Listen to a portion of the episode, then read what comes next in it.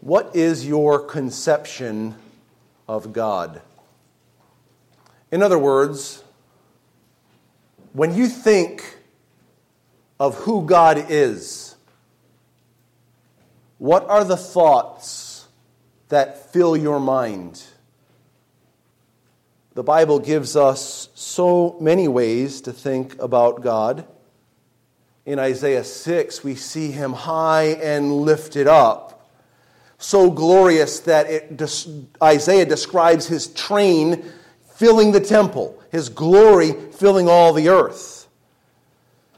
We see a glimpse of his radiant light in Ezekiel chapter 1 and in Revelation chapter 4 as the Bible describes him shining and, and, it, and it describes these colors and this radiance. In many places, including Ephesians chapter 1 and Hebrews chapter 12, the Bible describes God as a loving father, caring for his children, adopting people into his own family. David in Psalm 23 describes God as a tender shepherd who meets our needs and defends us. The list could go on and on. The Bible also envisions God as a mighty warrior. A mighty warrior. And that's what we have in Isaiah 59. We read this already. God is a conquering warrior, a mighty warrior, a supreme rescuer. This is who God is. Here in Isaiah 59, beginning in verse 14, the Bible says, Justice is turned back, and righteousness stands far away, for truth has stumbled in the public squares, and uprightness cannot enter. Truth is lacking. And he who departs from evil makes himself a prey. The Lord saw it, and it displeased him that there was no justice. He saw that there was no man and wondered that there was no one to intercede. And then his own arm brought him salvation, and his righteousness upheld him. He put on righteousness as a breastplate and a helmet of salvation on his head. He put on garments of vengeance for clothing and wrapped himself in zeal as a cloak. According to their de- deeds, so will he repay wrath to his adversaries, repayment to his enemies, to the coastlands. He will render repayment so they shall fear the name of the Lord from the west, and his glory from the rising of the sun. For he will come like a rushing stream which the wind of the Lord drives. And a Redeemer, a Redeemer will come to Zion, to those in Jacob who turn from transgressions or transgression declares the Lord.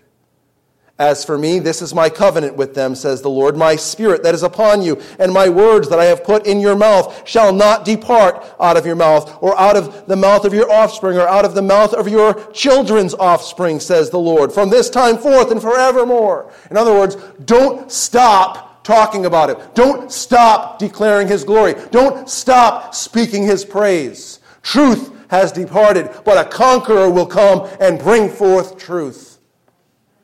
He has conquered. He has conquered. He has brought forth truth. That truth has arrived.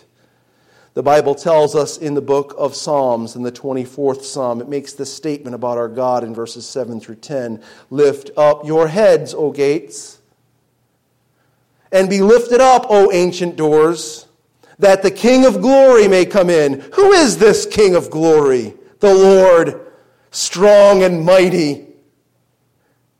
The Lord mighty in battle. Lift up your heads, O gates, lift them up, O ancient doors, that the King of glory may come in. Who is this King of glory? The Lord of hosts. the Lord of the armies. He is the King of glory. The Bible tells us in the book of Jeremiah, chapter 20, verses 10 and following For I hear many whispering, terror is on every side. Denounce him. Let us denounce him, say all my close friends watching for my fall. Perhaps he will be deceived. Then we can overcome him and take our vengeance on him. Look what it says. But the Lord is with me as a dread warrior. The New American Standard has this as a dread champion. The New King James has this as a mighty, awesome one. The Lord is with me, an awesome, mighty one. The Lord is with me as a dread warrior. The Lord is with me as a dread champion. They come up against us. They come up against us. They want us to thwart the name of the Lord. They want us to renounce the name of the Lord. But the Lord is with me. He is a glorious warrior. Therefore, my persecutors will stumble. They will not overcome me. They will be greatly shamed, for they will not succeed. Their eternal dishonor will not, will never be forgotten. O Lord of hosts, who tests the righteous, who sees the heart and the mind, let me see your vengeance upon them, for to you have I committed my cause. Just a sampling, folks just a sampling of how the Bible describes our God as a mighty warrior. He is not afraid, he is not fearful, he is not wondering how it will turn out. He doesn't feel a sense of loss. He doesn't feel a sense of wonder. He knows the end from the beginning. He is a mighty warrior. He is almighty. And yet, Satan and his forces of darkness are opposing him and God's people and the triumph of the gospel. And as we face the opposition of demonic forces, it will do us well to remember the battle is the Lord's. The battle is the Lord's. We remember the charge that Moses gave to the people of Israel when the Egyptian army was coming up from the backside of them as they encountered the sea. You remember the dread in the people's hearts. We can't go this way, and they're coming. And Moses gives them this instruction in Exodus 14, verses 13 and 14. And Moses said to the people, Fear not, stand firm and see the salvation of the Lord, which he will work for you. What's that next word? Today. For the Egyptians whom you see today, you will never see again. The Lord will fight That's very important. The Lord will not just simply fight. The Lord will not simply fight against, but the Lord will fight for you. The Lord will fight for you. And you have only to be. What is all this babbling? What is all this complaining? What is all this this fear being exercised from our faces. Just be still and see the salvation of the Lord. The battle is the Lord's. Turn with me, please, to Ephesians chapter 6. Ephesians 6. You'll find this on page 979 of one of our church Bibles. Ephesians chapter 6. God has equipped us for battle. God has equipped us for battle. When we think of the armor of God, we all get a certain type of armor in mind. Naturally and rightly, first we think of the Roman soldier And there are conceptions like this. This is probably not the greatest conception of a Roman soldier, but it's one conception. Paul was under supervision, under arrest by these types of soldiers, even while he was writing. Another conception we get is when we look at our children's material and they talk about the armor of God and they show an, a knight in shining armor like this. Yeah, all right, well, that's a, that's a conception that we get. And then, as sophisticated 21st century people, we think, of course, of Iron Man, and it looks kind of like that. the, the, the particular pieces of armor, the particular style of armor are not the point. The point is not the generation of the armor, for the pieces mentioned in this passage in Ephesians chapter 6 have their roots in the Old Testament and its conception of God conquering and ruling the nations. So it's important for us to recognize all of the, the ways this armor functions together, but the point is not the, the armor. The point is what the armor is representing. It is God's armor. He makes this clear. Look at verse 10. Finally, be strong in the Lord and in the strength of his might. Put on the whole armor of God that you may be able to stand against the schemes of the devil. For we do not wrestle against flesh and blood, but against the rulers, against the authorities, against the cosmic powers over this present darkness, against the spiritual forces of evil in the heavenly places. Therefore, take up the whole armor of God that you may be able to stand or withstand in the evil day. And having done all, to stand firm. In this war, we need to understand who is fighting for whom. Who is fighting for whom? The fact is that our Almighty Heavenly Father is fighting for us and equipping us for the battle. And while God is fighting for us, we must understand that the battle is that in this battle, Satan is scheming against us. He tells us that in verse 11. Put on the whole armor of God that you may be able to stand against the schemes, the schemes of the devil. The word there is methodia. You can hear methods there. It's cunning arts. Paul already used the same exact phraseology in chapter 4 in verse 14, where he says, So that we no longer be children tossed to and fro by waves and carried about by every wind of doctrine, by human cunning, by craftiness in deceitful schemes. So the church is called to build up the body. The church is called to equip the body, to strengthen the body, to make sure that there's a solid footing for the body because Satan is trying to manipulate manipulate our minds. He's trying to twist truth. His methods, his schemes are against the armor of God. To be prepared for the schemes of the devil, the church must do these four things. This is the general outline that we, we see. The church must be, first of all, empowered by God. We see that in verse 10. The church must be defended by God's armor. We see that in verses 11 and 13. The church must be aware of the source of the conflict. We see that in verse 12. So much of the conflict we face is ordinary, but its source comes from outside of the ordinary.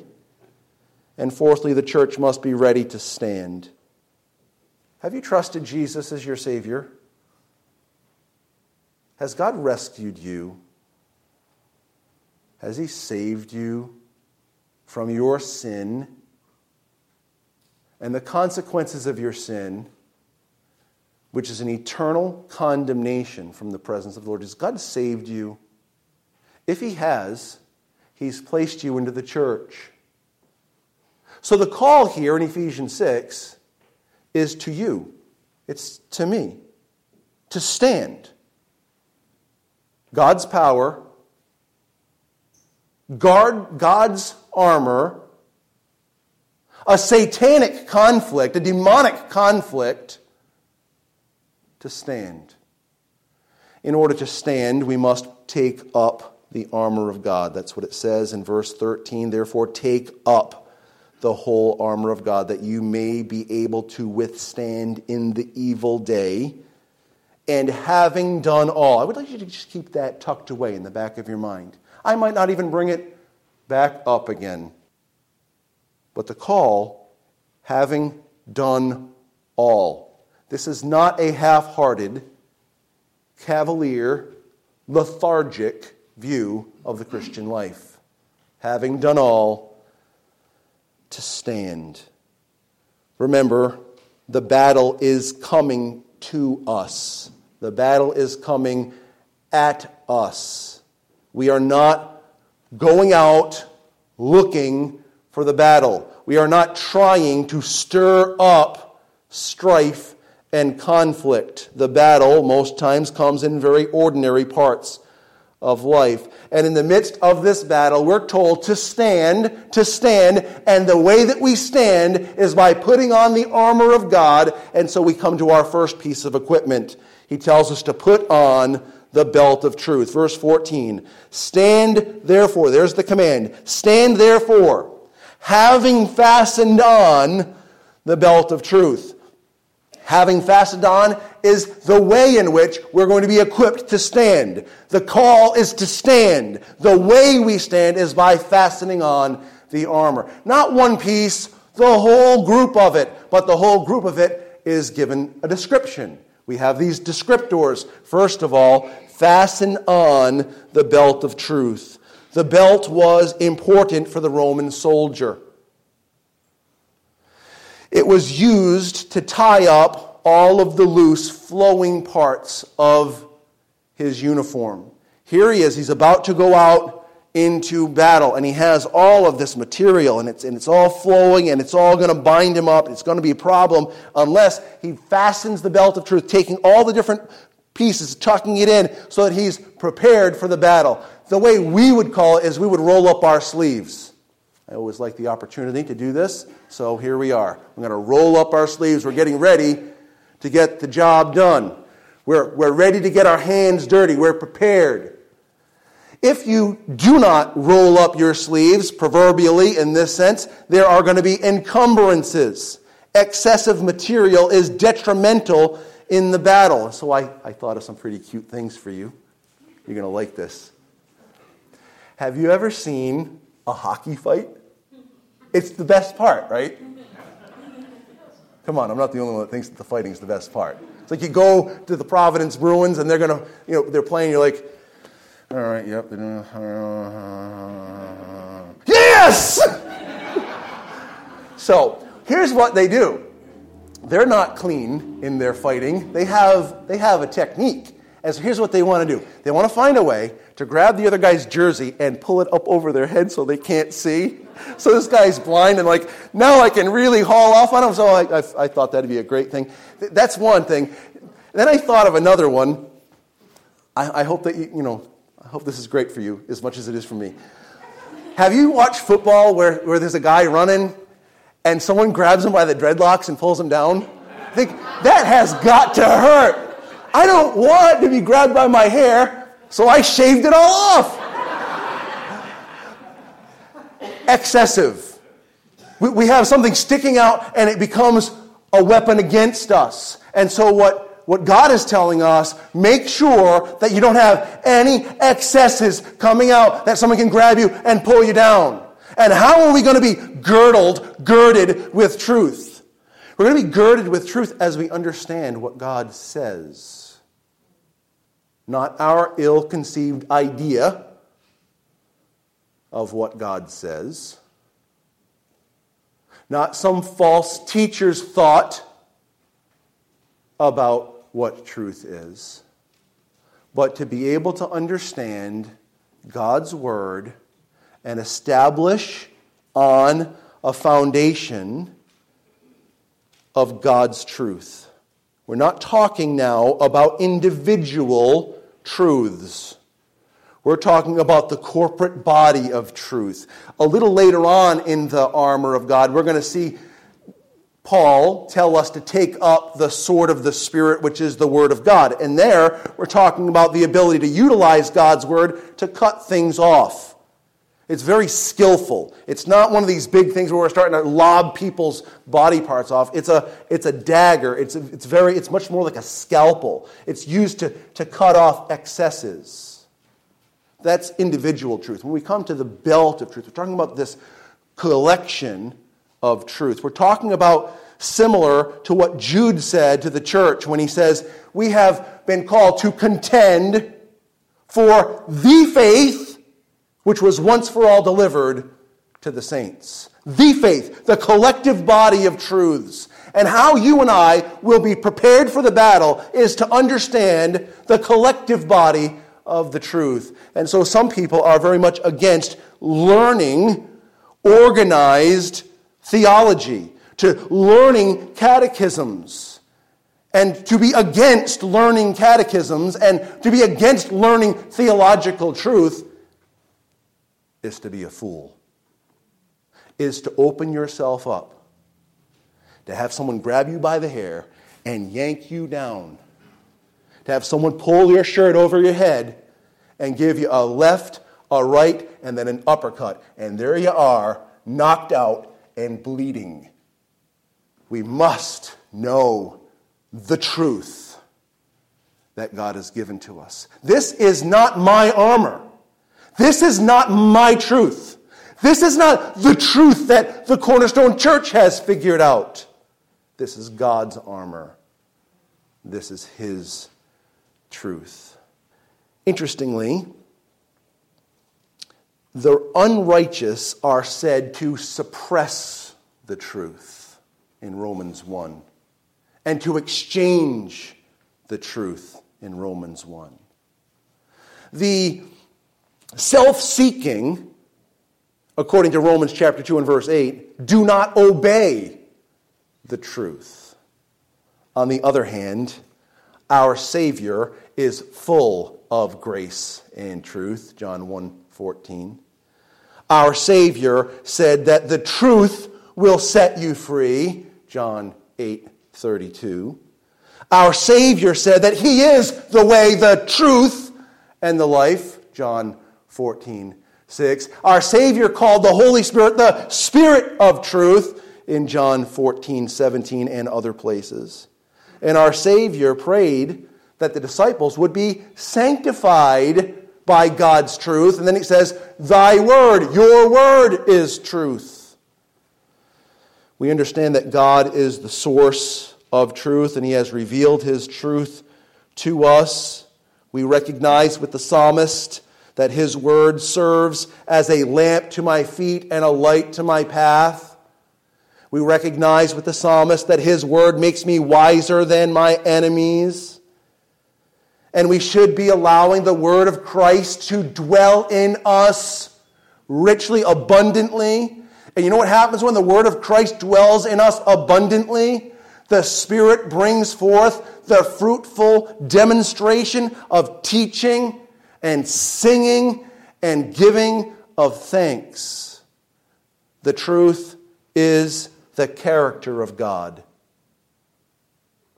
The truth has its source in God.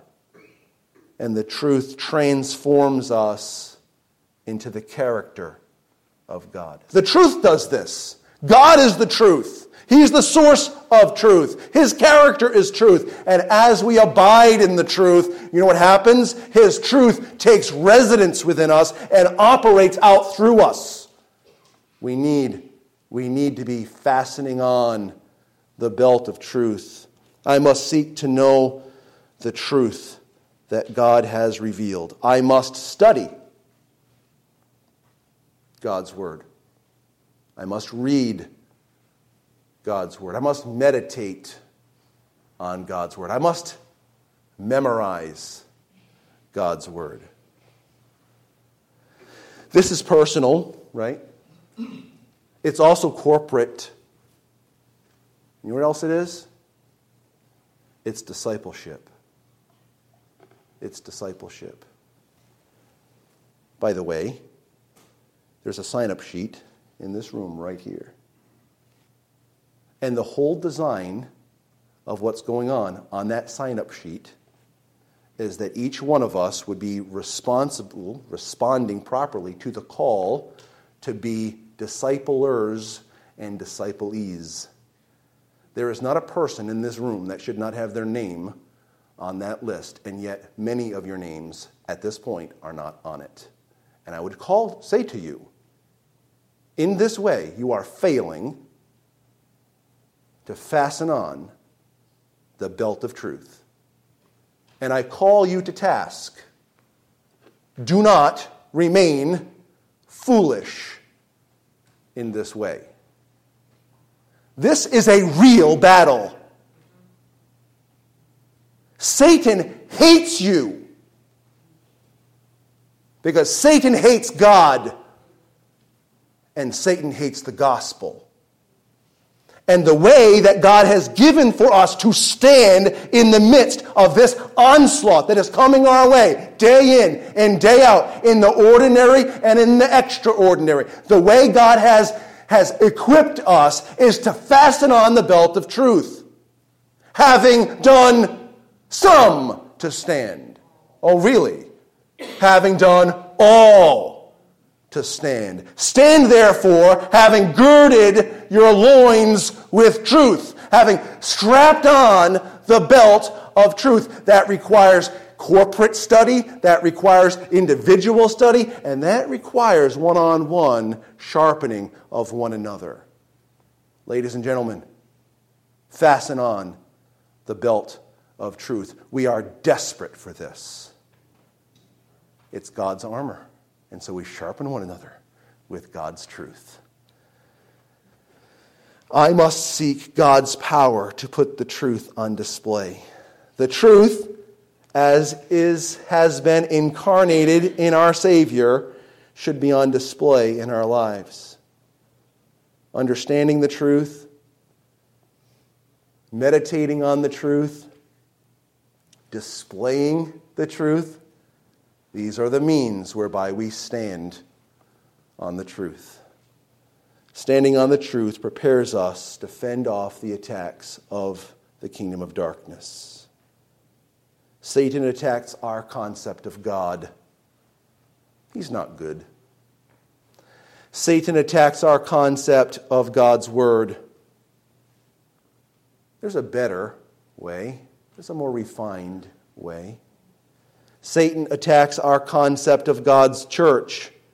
It's not worth it, it's not necessary. Satan attacks our concept of God's child.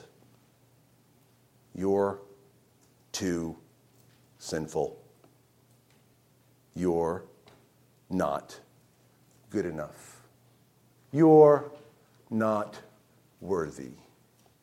Who would save and care for someone like you.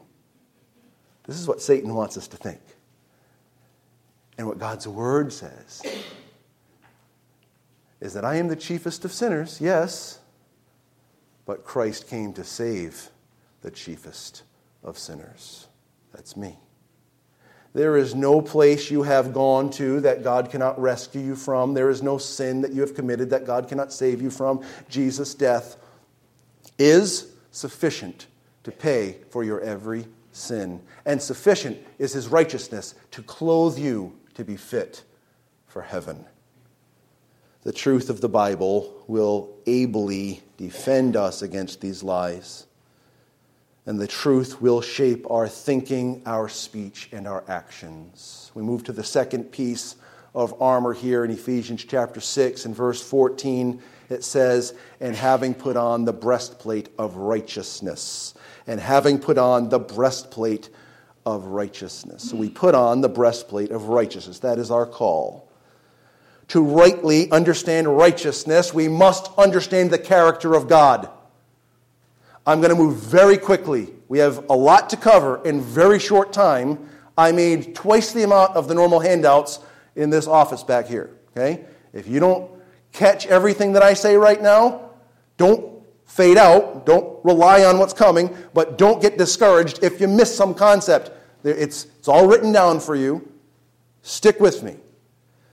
God's character is a character of righteousness. The Bible tells us in Psalm 11 and verse 7 For the Lord is righteous. He loves righteous deeds. The upright shall behold his face. Daniel chapter 9 and verse 14 says, Therefore the Lord has kept ready the calamity and has brought it upon us. For the Lord our God is righteous in all his works that he has done, and we have not obeyed his voice. This is Daniel's confession for the people of Israel. God is right in all of his ways, in all of his words, in his will and his action. Because he is God, the measurement of his righteousness and the measurement of his righteous standard is derived from his own character. Can you please understand that? Because he is God, the measurement of his righteous standard is derived from his own character.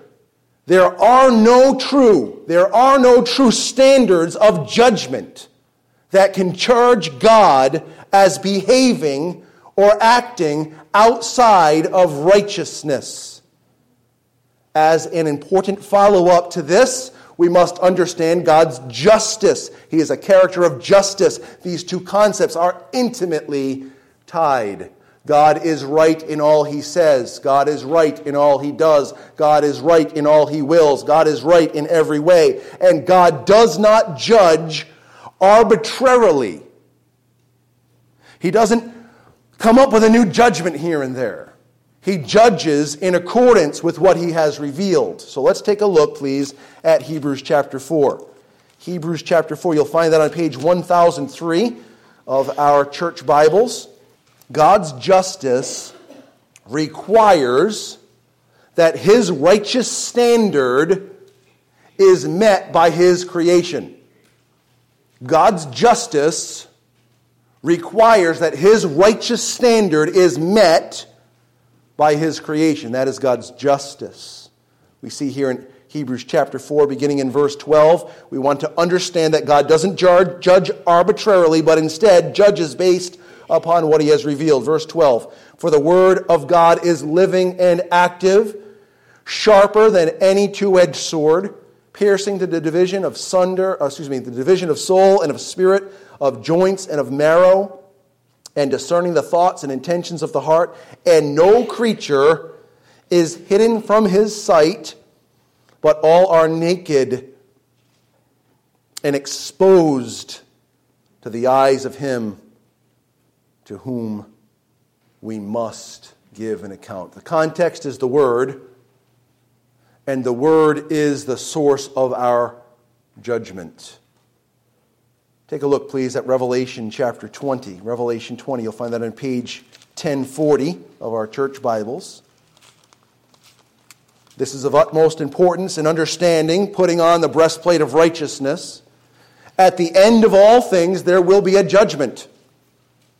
Every person will stand before God and be judged. Listen carefully. Everyone will be judged according to his or her works. Listen to what Revelation 20, beginning in verse 11, tells us about this judgment seat. It says in verse 11, Then I saw a great white throne and him who was seated on it. Who, who's sitting there? Anyone know? Who? How do you know?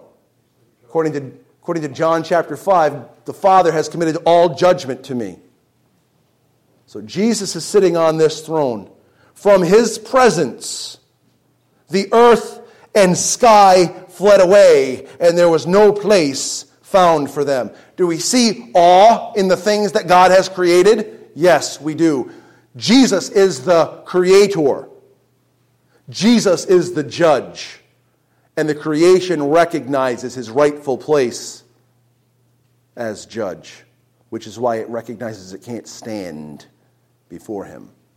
Verse 12 And I saw the dead, great and small, rich and poor, smart and not, beautiful and not, standing before the throne. And books were opened. And another book was opened, which is the book of life. Listen, will you read the end of verse 12 with me? And the dead were judged by what was written in the books, according to what they had done. The dead were judged according to what's written in the books. And what's written in the books is what they had done. Everyone will stand before the Lord. Verse 13 And the sea gave up the dead who were in it, death and Hades gave up the dead who were in them, and they were judged, each one of them, according to what they had done. Is God giving us any secondary reminders of what the judgment is? What they had done. Then death and Hades were thrown into the lake of fire. This is the second death, the lake of fire. And if anyone's name was not found written in the book of life, he was thrown into the lake of fire. Can we summarize this by saying that God is righteous and he requires righteousness? I think we can summarize it with this God is righteous and he requires righteousness. Jesus, the judge, will stand, will sit on this throne. Others will stand before him. They will be judged according to their works. But the ultimate judgment is your name written in the book of life. Well, what happens when a person's name is written in the book of life? All of the works of that one whose name's written in the book of life, all of their works have been judged already on the cross. Every last sinful thought, word, and deed is judged on the cross. God's just requirements were satisfied by the sin removing, judgment producing wrath of God. All of it was satisfied in that payment of Jesus Christ. And in place of those works of the flesh that result in condemnation for those whose names are written in the book of life, the righteous deeds of Christ have been placed on our account. Therefore, when our name is written in the book of life and the books are opened on us, what is seen? Righteousness. Righteousness. Every sin will be judged. And Satan wants to remind us of this in the most dissatisfying way possible. You'll never measure up. You'll never make it. And after we've exhausted that self pity for a little while, you're too narrow. You're too critical. I tried my best. Here's my offering. How can you be mad at me? That's what Cain said. Did everything I could. It's not enough for you? What's wrong with you? Something's wrong with you. There's nothing's wrong with me. I'm fine. You're the problem. You've got the problem. This is what Satan's been saying from the beginning, folks. He wants to warp your minds to think of God as unjust. God cannot be unjust. His nature is just. His nature is righteous. He cannot do one unrighteous, one unjust thing ever, or he would not be God. But he is. Clothe yourself with righteousness. To these accusations, God tells us to put on the breastplate of righteousness. Keep in mind that partial righteousness will not cut it. 75% righteous is not sufficient to cover my sin. It's all or nothing. You and I We need the perfect, eternal righteousness. The righteousness that cannot be condemned. This is what we need. We need the righteousness that cannot be condemned. It cannot be rightly accused. Every accusation against our righteousness must come to the point of being proved faulty for us to stand embraced on that day. Well, Hebrews 9:12 tells us of eternal redemption that is purchased by the blood of Christ. 2 Corinthians 5:21 speaks of a righteousness that has been given in exchange for my sin. Philippians chapter 3 and verse 9 tells us that believers have received this righteousness not through our own efforts, but through faith in Jesus Christ. In Ephesians chapter 4, Paul has already told us in advance of Ephesians 6 14 how to put on the breastplate of righteousness, how to put it on in our day to day walk with God. It's not by being something, it's by putting off who we are. In Ephesians 4, verse 22, he tells us, Put off your old self, which belongs to your former manner of life and is corrupt through deceitful desires, and to be renewed in the spirit of your minds, and to put on the new self, that's Christ, created after the likeness of God in, what does it say? True righteousness and holiness. He's already told us how to put on the breastplate of righteousness, and it's not yours, and it's not mine. When Satan accuses us, we are defended not by our own works, but by our Savior.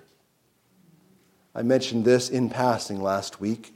I want to mention it directly this week in 1 John chapter 2 in verses 1 and 2 will be on the screen.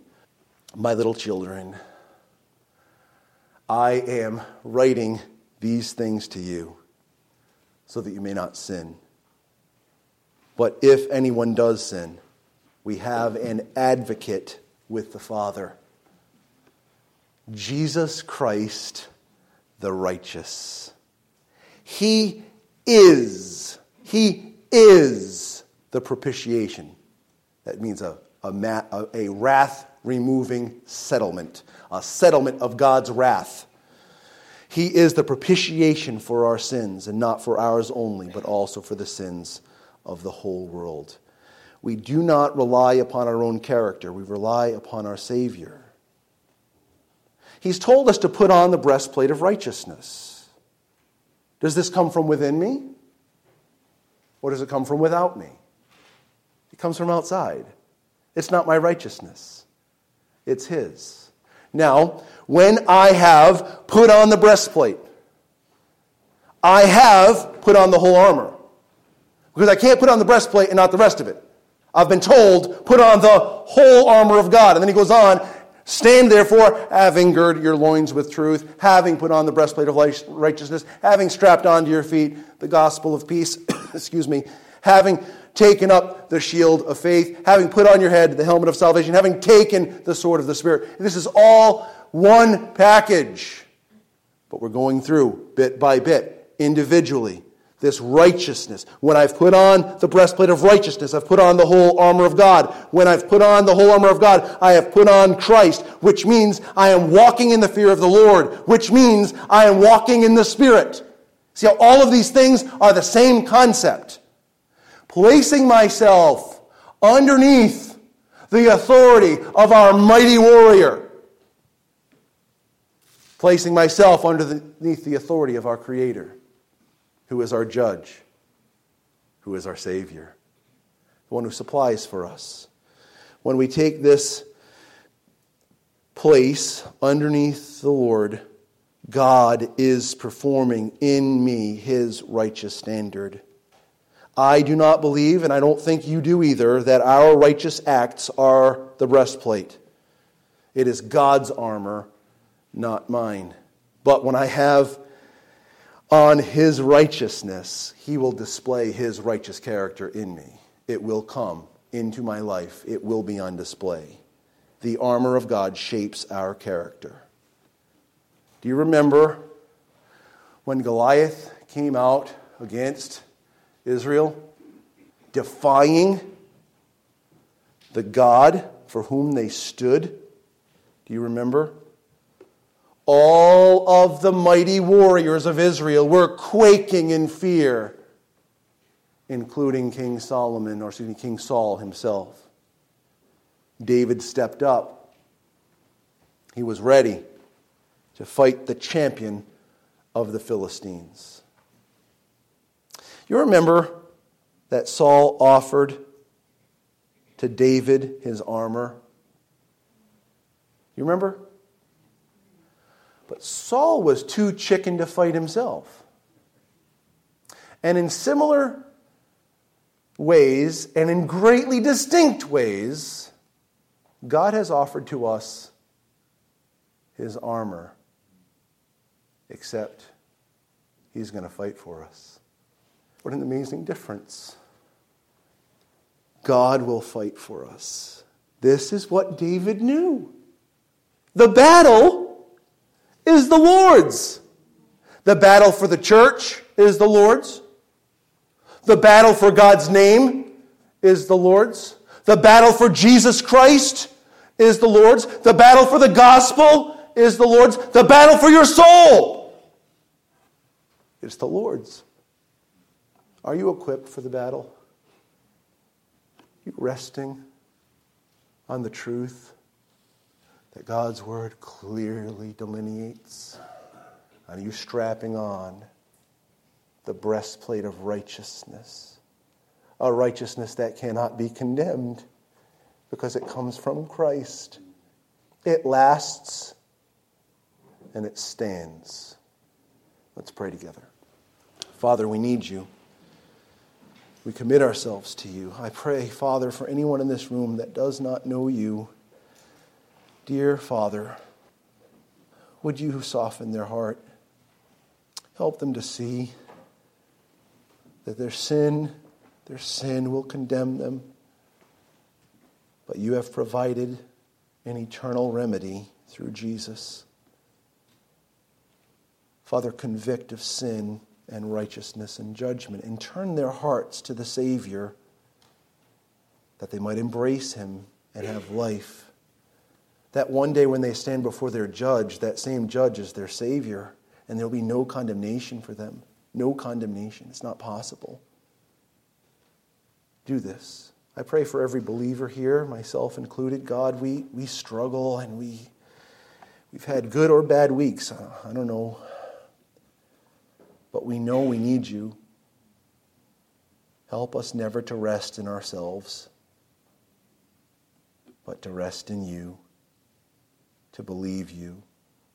And we pray that we would see the fruit of your spirit and your armor coming out in our lives, that our character would display what your truth, what your righteousness, what your gospel, what your faith what your salvation, what your word says. We commit this to you in Jesus' name. Amen.